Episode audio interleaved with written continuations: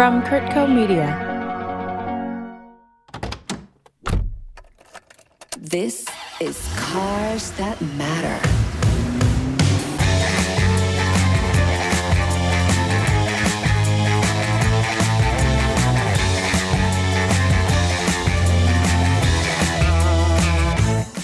This is Robert Ross with another episode of Cars That Matter. Please welcome my guest, John Kraman. John, welcome to the show. Hey, thanks, Robert. Man, always a pleasure to come on and uh, talk cars and the current state of the collector car market. Pretty fascinating topic. Well, it is. We certainly got plenty to talk about. I'm not sure you need an introduction, but in case some of our audience doesn't know you, you're the well known lead TV commentator and analyst from Mecum Auctions, the uh, giant among the collection car auction houses. So, certainly from your televised events that are viewed by millions of car enthusiasts, you've got a pretty good bird's eye view from that broadcast box above the auction floor. Imagine you kind of see everything that's going on, not just at the auctions and the market itself. Robert, it's interesting that you say that because as a lifelong car guy, to be able to sort of represent all the car guys out there when we're doing the television broadcast, you're right. It has given me a very unique and specific glimpse into not only the auction world and how the auction works, but also sort of what's really happening in the real world with collector cars in regard to values and demands and demographic changing you know, I still consider myself a student, even though uh, starting in calendar year 2023, we'll be starting our 16th year of television. Uh, we're on most marriages don't last that long, John. That's pretty amazing. Yeah, yeah. Well, in fact, it's funny you mentioned I've been married to my wife Christine since 2014, so I've been on TV longer than I've been married to her. You're a but, newlywed. it, yeah. Anyway, Mecum Auctions will be starting our 36th year in business. Started all the way back in 1988. And what's really cool is I got hired as director of consignments back in 2006. And then in 2008, we went on television for the first time. And I'm the only one of the TV announcers during the Mecum broadcast that has been on virtually every second of every Mecum episode. And we're talking several thousand hours of live, unscripted dialogue. There's no teleprompters, nobody telling us what to say. There's cars rolling in front of us. And we just sit back and talk cars. And let me just say as a final thought to that, it's it really is my honor to to feel like I'm representing all the car guys out there wanting and gals wanting to make sure that I'm doing everything I can within my power, my perception, my knowledge level to make sure that not only are we accurate, but we're, we are relevant as well. Well, gosh, that's quite a litany of achievements and uh, quite a history, too. I mean, obviously, you've seen everything from the bubble and crash of the collector car market back in 1989, 90, all the way through all the roller coaster ups and downs that we've seen since. I mean, who'd have thunk to have that kind of historical perspective is obviously very valuable as you pull out your crystal ball and try and predict what the heck's going to happen in the future. I know that uh, all of us who watch the market have seen any number of peaks and valleys over the last couple of years. Certainly, a pandemic. I'm tired of hearing that word, but right. it certainly uh, kicked everybody in the backside collectors too. And it really kind of hmm. reimagined the market, what with enterprises like Bring a Trailer coming on strong. But clearly, the volume of cars that goes across your block, especially at your Kissimmee auction, would put uh, magnifying glass on the fact that live auctions appear to be very much alive and vital and a hugely important part of the market. I guess with that in mind, let's let, let, me ask you how do how do you think collector car auctions themselves, especially televised ones, how do those really affect the market?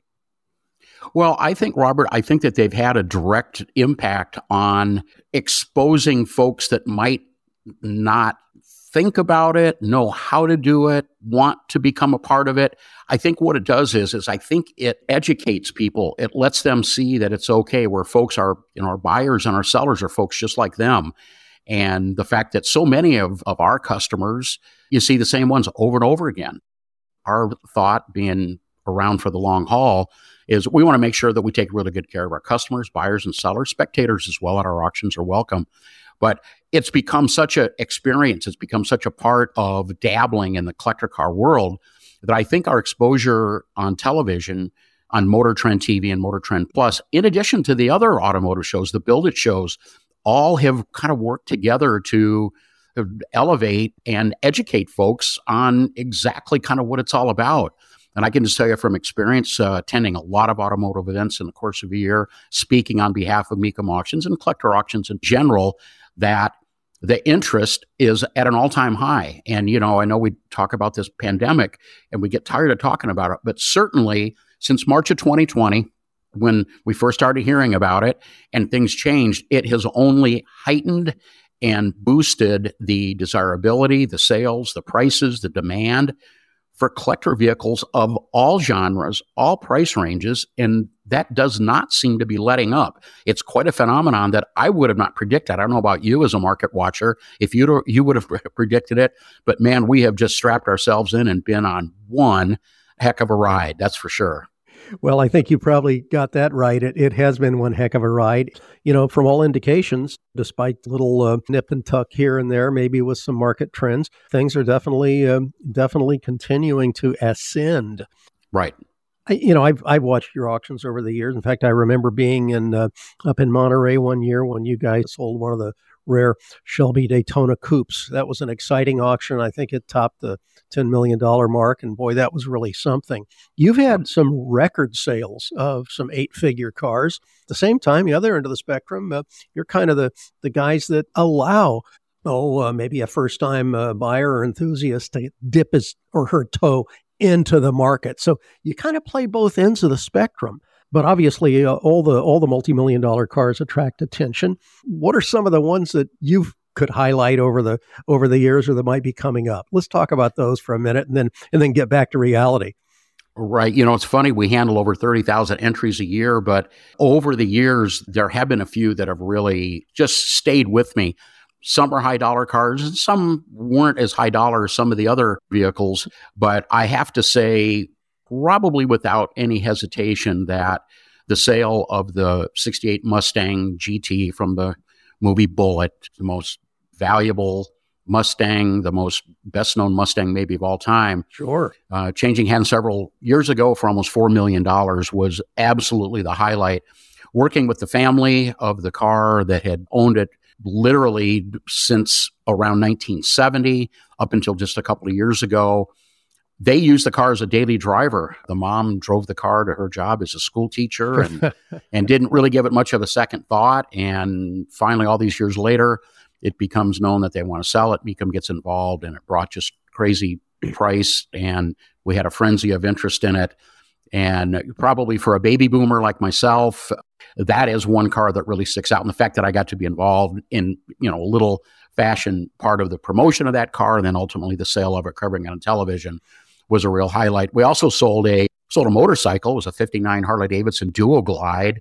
Uh, this is about six or seven years ago for around $300,000 that was gifted to the killer, Jerry Lee Lewis, brand spanking new by Harley Davidson. Elvis got one and Jerry Lee Lewis got one. And Jerry Lee got his first. And of course, now we've lost Jerry Lee Lewis recently, but that's right. Having him roll the motorcycle up and we rolled a piano up on stage and had him bang out a rendition of Great Balls of Fire was another, just another unbelievable magic Mecum moment. There are a lot of others too, but I'd say those two really, Robert, kind of at the top of the heap. And I just do want to say that the average price of a car to Mecum auction, and, and it varies somewhat, but it kind of averages in the forty to fifty thousand dollar range. So why the high dollar, high profile cars get a lot of attention, it's really the more affordable mid level entries that represent the core of what Mecum Auction is all about, and frankly, what the rest of the collector car world when it comes to sheer volume. Those are the cars that trade hands. They're relatively affordable. Uh, they change hands on a fairly regular basis, and the aftermarket courses on board provide virtually any part anymore for virtually all of the popular collector cars from, let's say, from the mid 50s through the early 70s. That represents the core of the years you know, getting these things worked on, getting the parts and support and technical. The clubs are out there. It's really pretty easy to own one of these cars these days. It's a big business. Well, it, it really is. And, and of course, you touched on the fact that not everybody's going to be in the market for an eight figure garage queen, but a regular guy or gal might be uh, very much in a position to enjoy the pleasure of owning something like a classic Mustang. You touched on some of those points about the cars that, that have been desirable and will continue to be collected in the future. Give us a little glimpse of what some of those might be. Well, you know, funny you ask that because I remember going back maybe around 20 years ago where the thought was as cars from the 50s and 60s, the thought out there in the collector car world is they're going to have a relatively short shelf life. The owners are graying out. You know, who's going to want a, you know, 57 Chevy or T-Bird or, you know, a 66 Chevelle SS 396 or fill in the blank. And me, here's what we've learned. Here's what we've learned. Here we are now, 2023 and those cars have never been more popular and more valuable. As the market transitions, it's not the baby boomers driving this market in the high percentage that they were even five or 10 years ago. I kind of have fun talking about what I refer to as the younger buyers in the market. And you might think, oh, really? Are there 20 and 30 and maybe even 40 year old guys and gals in this market? And the reality is, in my opinion, it's about 50 years old. That's an entry level buyer, somebody mm-hmm. that's got their business established mm-hmm. or their career is on path. They've got a few extra dollars to kind of put into their passion and their interest, not really thinking about investment at all, but about what's going to make them happy and complete them. And that's where collector cars fit in. And man, I just have to tell you, it's just amazing to see this market transition with fervor. We like to kind of call it the transition from the nostalgia buyer to the legacy buyer and they definitely are out there. This market is transitioning. All indications we've been watching it the past three, four years, even pre-pandemic, that there as as the baby boomers age out, there's this new generation of car enthusiasts. Once they mature a little bit, they start to identify what they like. And resto mods, modified vintage cars, continue to be a huge part of the direction that these new buyers are heading. Well, you know, I've certainly been looking at those and uh, always marveled at the success of the Resto Mod in the market. They're, they had a little bit of a rocky start. I know they were uh, all gung ho initially when that whole concept kind of came around, but then stalled a little bit as people wanted to focus more on originality. Of course, and I'm and I'm a bit of an OCD stickler for originality, but then again, I don't drive some of my cars because of that. And that's precisely the reason people like resto mods because guess what? You get the best of both worlds. You get the best of an old time look and feel, but you get the driving dynamics of a contemporary car. And what a way to go. If you're not worried about that matching numbers or the build sheet, a resto mod can provide infinitely greater pleasure than a stock and pristine 100 point collector car. So it's interesting to see where that goes because it's also an opportunity for a builder or an owner to kind of put a few little personal touches into the mix and end up with a car that's very, very much their own. Yeah, and you know, back back when we first really started identifying this phenomenon, going back maybe to the early 2000s, there was some pushback from the the old school folks. You'd mentioned, you know, your preferences for originality, and honestly and frankly, mine is too. But at the same time, I have an open mind. And what has happened, what we've seen happen is the bulk of the vintage cars that are being modified are not necessarily investment grade, all original cars to begin with. They're projects, they're missing drivetrain. A lot of these cars are being actually built out of a lot of aftermarket parts. In fact, That's right. you can build right now, you can build a Mustang Resto mod, let's say a late 60s, mid to late 60s Mustang Resto mod. Without having any original Mustang parts, you get a Dynacorn body and a repop engine and, and crate engine, and pretty soon you you're good to go. You build that car with a credit card and a lot of blood, sweat, and tears. well said. Well, you know, you're talking about collectors and, and maybe a, you know, a circa 50 year old prototypical guy or gal being your uh, entry level collector. But let's talk about some of the, some of the younger folks too and their tastes and sensibilities. You know, we all hear about Japanese cars and some of the, what I would consider atrocities from the 80s and 90s now being top of mind for some of the younger set. How's the market adapting to some of these younger collectors? What do they want? And what are you guys selling them? Yeah, let's go ahead and start with the Asian cars. You mentioned that first. And what I think we're learning right now, and we could probably include into this market maybe the Nissan Z cars. I love those. Various models of Acura, including, yeah, me too, uh, in, including from Acura, including the top of the line NSX. Mm-hmm. And many others as well. These cars weren't sold in anywhere near the kind of quantities that the American vintage cars that we're dealing with now. So, that's going to be one more factor that's going to keep the price real high on these is the demand and the visibility for these cars, primarily beginning maybe with the 80s, going all the way through the 90s well, even into the 2000s. You know, a 2000 model car right now is over 20 years old. Hard to believe. It's funny you talk about that, John. I think about when I was growing up and, you know, as a kid in high school driving a 55 Chevy, And I thought, man, you're driving an antique car. And, you know, well, I really wasn't that old. And I look back on some of the cars I bought and realize that uh, they were brand new once. And now they're senior citizens in the car world. And you're right, looking back on some of these cars, they uh, definitely uh, some years and kind of nice to see them around. One of the reasons, I guess, is that Japanese cars are so well made as a rule of thumb that they, uh, they have a tendency to last. Yeah, and a point that I want to make just to confirm with with anybody that might be thinking about one of these cars is is it's the cars those cars were such a platform for modifications. You know, the Toyota Supra, another heavy player in this vintage Asian market as well it's the unmodified cars, the cars that haven't been modified and haven't been abused, that really get the bulk of the attention and the high prices from the collectors. And I don't know if there's ever going to be a point in time where there's going to be the parts and pieces necessary to maybe restore one of these cars, one of these heavily modified cars, which again was a pretty common uh, strategy for a lot of owners, uh, you know, 20, 30 years ago to put these cars back to stock original condition. Uh, I don't know if the aftermarket will ever get on board like they have with the American cars and you know VW Beetles and and other vehicles, Chevy trucks and Ford trucks. Everything you need is available, and I'm not sure that we're going to have that opportunity moving forward with the Asian vehicles, which makes nice original documented cars just so desirable and so valuable in addition to the fact that so many people look at and they identify these cars as something that they want to have as they move forward. And, and we've seen that. I mean, time and time again, you get a great car. It brings way more than anybody thought, including the consigner in most cases. So that, that's uh, right. A guy sitting on a $300,000 Toyota Supra might end up very, very pleasantly surprised when that rolls off the block. It is kind of amazing to see how some of these things have escalated in the market in terms of value and desirability. And, but your point's very well taken. It's hard to imagine parts and especially electric components and things like that for these cars being produced into the the future, given the fact that they were not manufactured in huge quantities initially. Yeah, and you know, kind of sticking in that same time frame, switching over to some other genre, some other types of cars that are really starting to heat up, have been for a while. Would say the past five years or so would be the American performance cars from the 80s, 70s, 80s into the 90s.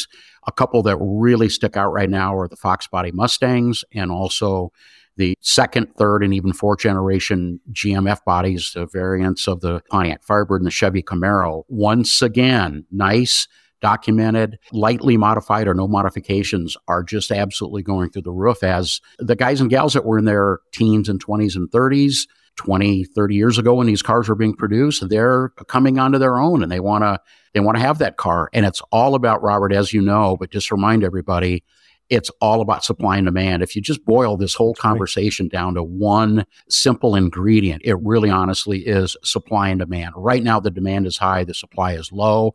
Guess what's going to happen to the pricing? And we're seeing it. That's right. It's just like gasoline itself. And your points are well taken about the modifications. I mean, gosh, anybody try to find a smog pump for a for a 429 Mustang. I mean, you know, it, that's a, that's the holy grail. And similarly, cars from the late 70s, 80s, early 90s, a lot of those suffered uh, attrition by way of the fact the first thing guys did is uh, rip off all, you know, half the equipment as as we used to do in the 60s, put a set of Cragars on the next day. So finding an original car is a rarity if you buy a car from a certain era of our uh, misspent past, you'll uh, get an 85 mile an hour speedometer into the bargain. So uh, there's always the reminder of how much things have changed. Yeah, yeah. Well, it's you know it's funny how regulations over the years they sort of ebbed and flows. We really began to see it. Oh, really in the mid to late '60s with some kind of tack on smog goodies on some of the engines. That's right. But by the time the early '70s rolled around, that got kicked into high gear, and then the safety issues, the big bumper '73 oh, really considered to be the pinnacle year. So you had you know the big bumpers, the clunky styling, lowered performance. Cars were heavier as a result of the safety equipment. And they're a little bit under the radar screen right now. I'd have to say right. that bulk of the cars, bulk of the vintage cars we see, once again, mid 50s to the early 70s represents, you know, the biggest part. It really started this whole collector car craze, other than our grandparents and our great grandparents with their Model Ts and their Model As which still have a little bit of a place in the collector car world from a historical standpoint, but they're Sure. not front and center like they were. But these cars, these cars of the past from the 50s, 60s, and early 70s, they can be maintained, they can be driven, they can be brought back to life if they need work. Everything that we need to get these cars operational for either for show or for go or for both is there.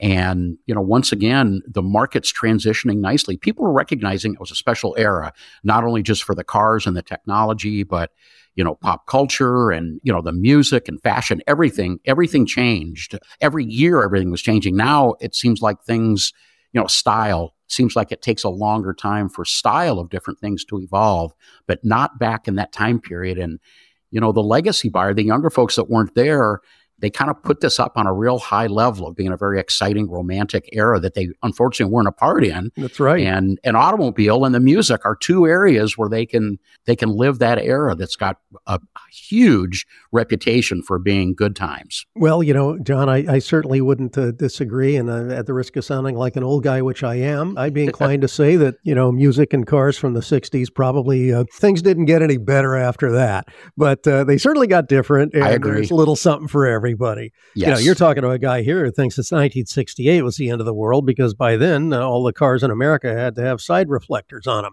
Yeah. That spoiled the look and the look and feel of some of those clean lines. But hey, you know, that was then and this and now, and we've just got to move on. right on We'll take a quick break and be right back with Mecum's John Kraman. Solar from Kurtco Media. NASC located the Aethon two days ago. However, we have not established contact. What was that? I do not detect any abnormalities. The lights are getting brighter. Is the electricity overloading? Everything is nominal. What are the odds of survival for the Aethon crew? We won't speculate on those circumstances. I'm sure you can understand. Solar, a fully immersive sonic adventure with revolutionary sound from Dolby Atmos. Incoming message from Jamal. Accept, accept. Rash, it's coming Starring Academy Award winner Helen Hunt, If we deviate from the plan even by an hour, we lose everything. Tony Award winner Alan Cumming, I'm simply not willing to risk the lives of any crew members for the sake of an experiment. Stephanie Beatrice, I'm gonna save you, Jamal. and Jonathan Bangs. One problem at a time, Ren. Solar. Shadows are darker this close to the sun. Available wherever you listen to podcasts. It sounds like you guys are moving on too by bringing so many of these more late model cars to market. You know, you mentioned the Fox Mustang. That's always been a sleeper and one of my favorites. I think it's a classic design and at once a very unloved box, but uh, in retrospect, actually, it's a pretty classy little ride. And boy, you, you can you can really Yep. make some of those things go. Well, we've certainly talked about some individual cars. Let's talk about some general, I don't know, the philosophies or the ethos, you know, behind collecting. I'm going to put you on the spot. You think there Sure. are some absolute rules that a, a collector should follow? And when I say collector, I don't mean a guy necessarily has five or 10 cars. Uh, as far as I'm concerned, you got two cars, you got a collection. Yes, there's one rule. And if you forget any other rules or thoughts, if if you just remember one, you're going to have an enjoyable run of collector cars. And that is buy and own what you love. Right. It's not about investment, it's not about trying to be cool to your next door neighbor or one up somebody. Not about that at all. I know from my perspective, I have a small and modest collection of cars, but they're carefully chosen to sort of complete who I am as a person. Mm-hmm. And I think a lot of collectors, Robert, out there right now, their collector cars, that's their happy space. That's their escape. Whether you're, you know, I live in Northern Illinois, it's in the middle of winter here. The weather is horrible, but you know what? I've got some really cool cars tucked away in a garage, and all it takes is to turn the light on and a walk through there, and maybe even a you know a few moments behind the seat of a car to absolutely transport me into my happy place. Full well knowing that spring is only three or four months away, and and they will see the light of day at some point. But a lot of people feel the same way. This is not a not something I think a lot of people take casually. Buying one of these cars Mhm. obviously takes a financial commitment. Sure. You have to store it, you have to maintain it, you have to insure it. But as I said earlier, you know, the reality is it's doable. There's enough, this is big enough business now. There's enough people and folks and services in place to make this so doable. And the bottom line is, you know, there are a heck of a lot worse places to put some discretionary income than in, than in a collector car that's going to make you happy or a couple of collector cars. History has shown, and history does repeat itself, collector cars, well taken care of. When it comes time to sell, they do pretty well. We've seen that time and time and time again to the point where I'm convinced of it. I think I think you're right. There, uh, some things endure. Art and cultural artifacts are inclined to endure. But I like your advice. You know, the one rule to follow: if you if a guy loves a Borgward Isabella, God buy bless it. him and buy it. And uh, I'm sure somebody will be very thankful for that. Probably the seller, but it's definitely good advice. Does it ever pay to overpay? I have got such a great story to really illustrate the point of this. We go back to maybe around 2015 or so. We sold a 1967 Shelby GT500 Mustang, but not just any one. I mean, those are pretty cool cars. First year of the big engine, the yep. 428 that you get in a Shelby. But this one was a special one. Did you sell the the, the one with the 427? We did. And that's another story. Oh, I interrupted. Anyway, yeah. Oh no, no, no, no, no. That's fine. But this car had a 427. Carroll Shelby built this car with a, actually a 427 out of a GT40 that actually raced at Le Mans back in the back in the 60s. So anyway, put this engine in. It was for Goodyear tire testing. Goodyear was uh, coming out with a brand new line of tires, and they wanted to kind of do a special promotion. They got Carroll Shelby involved. It was a white wall tire of all mm-hmm. things. Anyway, long story short, it was a su- successful promotion. The car was used in a lot of Goodyear advertising. The car set some speed records on this Goodyear tires and everything else. So anyway, car comes to auction. It was owned by a well-known collector in Illinois. Guy walks up to us on the auction block. It's, it's at like a million one, a million two. It's not sold yet. Reserve is not off. And a guy walks up with flip flops and shorts, and he walks right to the middle of the auction stage. This is all on television. Fellow from Canada. And he said, Can I bid on this car? And Frank Mecum, Dana Mecum, the two owners and, of the company that run our company, said, Sure. You know, what do you want to do? And bottom line is the car sold for $1.2 million. And everybody was happy. Well, that's not the end of the story, not even close. Four or five years later, the owner of the car up in Canada, he's a real estate developer, decides he's got to sell the car. He's got a real estate deal pending. He needs the money, free up the cash to move on. He reconsigns the car thinking that if he just gets what he paid for it, he will be happy. He'll be totally pleased. It hammered for two million dollars. And you have never seen a guy more proud and happy jumping up and down. People had told him he overpaid for the car when he bought the car, but I think it silenced a lot of people. So long way to answer your question. But bottom line is it's very difficult to pay too much for the right car. Now, determining what the right car is, everybody's going to have their own idea and perception and thoughts on that. But the bottom line is these cars are just so important to so many people that it's going to be pretty hard to be upside down in any collector car, even at today's high prices. As we move forward, one or two years down the road, maybe not. But if you can hold a car for five years, more than likely you're going to do okay when it comes time to sell. The odds and the history of the collector car market proves that out. Well, that's great advice, especially if uh, they're maintained in top condition. Because, like fine wine, they're they're not making any more of a certain, you know, of a vintage. Once a vintage is gone, that's all they're ever going to make. Yep. Well, you've certainly talked about some important cars. What about so called bargains? Everybody's probably always trying to corner you at a cocktail party and saying, Hey, John, give me some inside intelligence on what I should be looking at. Of course, that's counter to your advice of buying what you love. But assuming somebody were out there looking for a bargain, maybe something they did love, what should they be looking at? Robert, two vehicles always pop into my mind immediately whenever I get asked that question. And you're right, it comes up a lot in conversations. And it's an easy answer if you have always aspired, you drove a 55 Chevy when you're in high school, well, you may or may not be surprised to hear that 55 Chevys in today's market are doing extremely well. Who would have thought? Obviously, convertibles at the top of the heap, you know, convertibles and nomads, and they go down to a, you know, two door hardtop and then down to a two door post sedan. But guess what? Let's say your dream car is a 55 Chevy, and it should be. It's an important car, great style. Buy a four door that's my wow. bargain tip. Wow. Buy a wow. four door. One third to one fourth the price of a comparable convertible, less than half the price of a comparable two door, whether it be a hardtop or a post car. Buy a four door. Station wagons now have gone up. There's a whole new collecting. It. It's so true. Yeah, but a four door. And that could be true with really pretty much any car from the 50s and the 60s. You know, you want an SS 396 from 66, let's just say, and you don't have the coin for that, and a straight Malibu, same body style, still maybe out of your price range. Go out and seek a four door. And you might hold it for a while and then till you're, you know, financially able to kind of move up the food chain, or you might like having something a little bit different off the beaten path that you can get the whole family into easily and conveniently. Isn't that exciting? Well, that's fantastic advice because, you know, kind of like Rodney Dangerfield, four doors usually don't get any respect. Right. But let's face it, they're the same car. It's kind of like a dachshund. It's a dog, it's just a little longer. right. And and four doors are kind of like that. You know, yeah. the fact that uh, you see any car that old it really becomes a standout in the in the automotive landscape. When you see it on the street or whatnot, and it's, it's pretty exciting to see them, regardless of how many doors they have. So I'd right. like your advice yep. about that.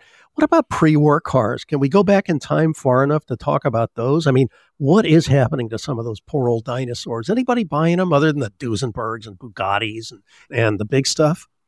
Yeah, you can almost kind of break down pre-war, which is pre-World War II cars. You kind of break them down into two categories: the big heavy classics, you know, the big Duesenbergs, Cadillacs, Lincolns, Packards, those have been surprisingly consistent and strong with value over the years.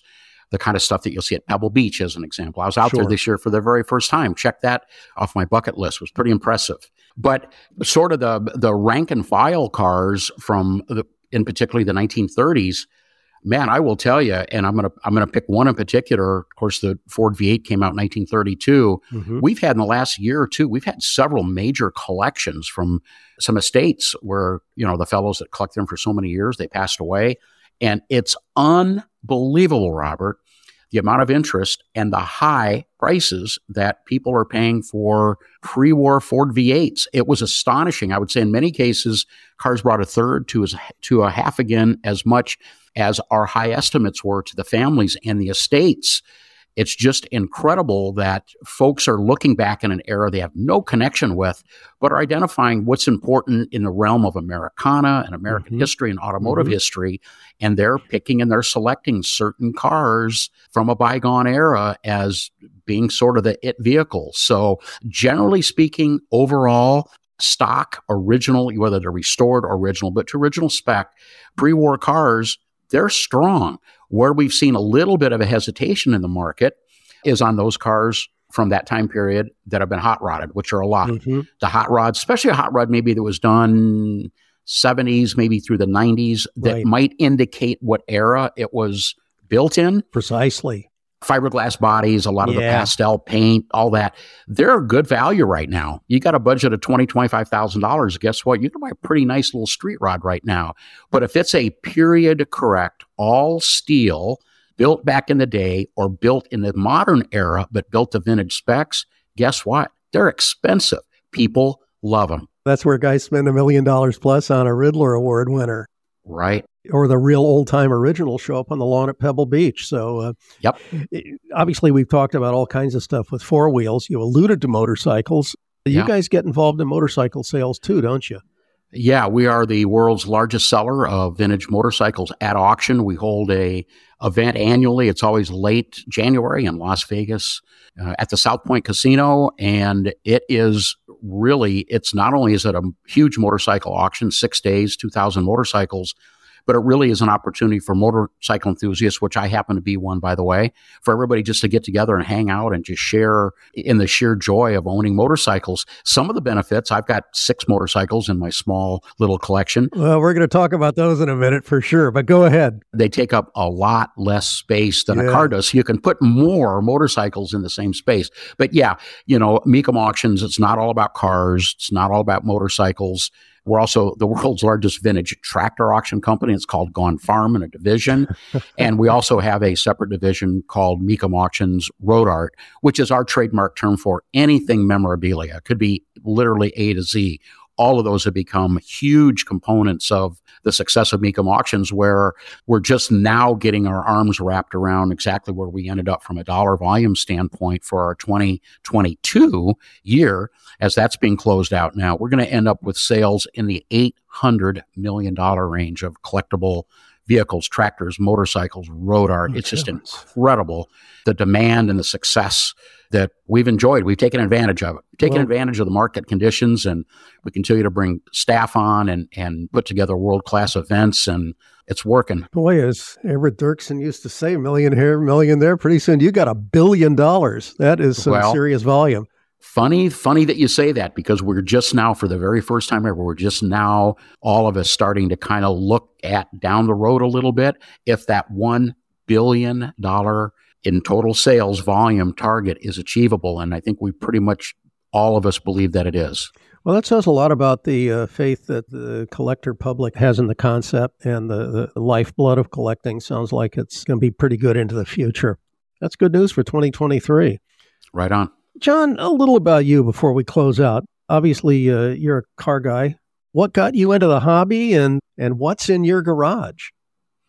Yeah, you know, I was that lucky guy, Robert. I grew up in Southern California. My dad sold brand new Pontiacs at Harry Maher Pontiac on Lankershim Boulevard. By the way, anybody lives out in that area listening, if you ever drive by uh, Universal BMW and Mini, that's the site of the old Harry Maher Oh, Pontiac dealership that I grew up around. Yeah. And there's a there's a big Hollywood connection there as well. They supplied a lot of the cars to the movie and TV industry, including the Pontiacs that were used in My Three Sons came out of that dealership.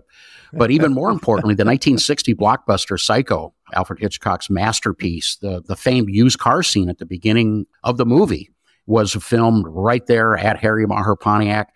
Ford sponsored Alfred Hitchcock. So they replaced all the Pontiacs with Fords on the used car lot, but you can still see the Pontiac and Vauxhall signage in the Oh, background. At that time, Pontiac dealers back in the late 50s, real early 60s, Pontiac was selling Vauxhalls as well as their captive import. Anyway, Oh, uh, so a lot. that's where I grew up, all around that whole thing. And I, I, at a very early age, I hung around the dealership, memorized the brochures and the cars, and remember it vividly, and have never left my sheer joy of of cars along.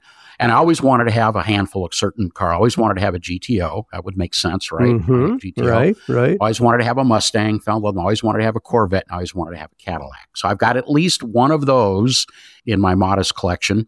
My 64 GTO, I actually bought it in July of 1976 when I was Wow. 19. Wow. I still own that exact car today. That was a stretch for a young kid. I paid $1,350 for it in 1976, and it was a nice car. It was a nice car. It was a like a kind of a high quality driver. For 1350 it's worth just a little bit more than that today, of course. And then uh, I checked off my Mustang box in 2014. I ordered a brand new Mustang GT with the Coyote 5 liter, 420 horsepower, six speed, retro look, but all modern. Yeah. Three Corvettes, a 72, a 2010, and a brand new C8. That checks all those boxes, well, only times three. You're living large, John. I, I'd take that trifecta all day long. Yeah, yeah, and then a then a late model Cadillac SUV is my Cadillac, but that's what that's my daily driver. Sure, sure. I'm a big Honda motorcycle fan. Oh, uh, scramblers from the early '70s. I've got a '71 450 Scrambler and a '72 350 Scrambler, and I've got several vintage Kawasaki's and a couple of late model Kawasaki's that would be more of a daily driver road bike. So, and I love guitars too, and the music from there. I play in a classic rock band, guitar and vocals. It all just kind of tying into that time period that I don't live in the past, but I like dipping my toe into it every well, once in a while. that's fantastic. So you're really the, you're the real deal. You walk the walk and you talk the talk. It's all fun. I love it. Well, these things are fun, and you know, imagine being in a line of work where you're actually doing what you want to do. So many folks that just don't have that luxury, and and maybe uh, apropos your remark about the cars kind of being the the world, the quiet world, the the special world where you can escape. I think that's what they afford so many Yeah. people who buy them. It really is a way to sort of remove yourself from all the travails of of our uh, current age and uh, going Yep. back in time. It's a wonderful thing Works for me. going forward in time, I guess uh, 2023 is going to get kicked off with your Kissimmee auction happening first part of January. So for so many people listening to the show, that'll be a history by the time they hear it. But what's coming up there that we should keep an eye out for? Yeah, can you believe it? 12 days of auction. Over 4,000 cars, almost 40 collections, 36 hours of live television coverage over six days on Motor Trend and Motor Trend Plus, the streaming end of it, as well as regular Motor Trend TV on cable. It is an extravaganza. Last year, 2022, It reset the bar as the world's largest single event collector car auction at $217 million in sales. Mm-hmm. And we are fully expecting we will be smashing past that. And once again, we think the entire year, 16 auctions on the collector car schedule coming up for 2023 in strategic locations scattered around the country. We're usually not more than couple, two, three hundred miles from any one particular region of the country, with the exception of the Northwest. Mm-hmm. The Northwest part of the country, uh, we serve it with our with our Monterey auction and our Las Vegas collector car and also a separate motorcycle auction. But we make it convenient for the bulk of the people here in the U.S. that want to participate at a Mecum auction, buy, sell, spectate, doesn't matter obviously catch us on TV as we enter our 16th year in on television. And we are looking at nothing but calm winds and blue skies as we move into 2023 as, you know, the cars, Robert, you know, vehicles that we grew up with, have identified with, that we love and covet. This would include late model cars as well, the late model specialty performance cars that Sure. are, you know, starting to go away as well. This is the time to act. This is the time to buy. You know, nobody's getting any younger. These cars are getting tougher and tougher to find all the time. And, you know, final thought on that is is once again, just remind everybody there may very well be worse places to put some disposable income than something that's going to give you a lot of enjoyment. I know it does for me. That's absolutely true. I certainly second that emotion. I wish you all the best for 2023. I wish all the collectors a lot of good fortune as well because they take your advice and buy what they love, chances are they're going to be pretty happy. Right on. John, thanks for your time today. I really enjoyed the conversation. Obviously, urge all of our listeners to get acquainted with some of your televised spectacles. I know that I've kicked back and enjoyed a few of them. Uh, nothing better than watching an auction. Hey, uh, what else are you going to do? Watch daytime TV? No way. for me, it's an awful lot of fun, and it's a great pleasure to have you on the show. Sounds great, my friend. Thank you so much. Really appreciate it, buddy. Thanks to John Kraman for joining us on the show today. If you'd like to see more from John, catch him on Motor Trend TV or follow him at Car Kraman, K R A M A N. This episode was produced, edited, and engineered by AJ Mosley.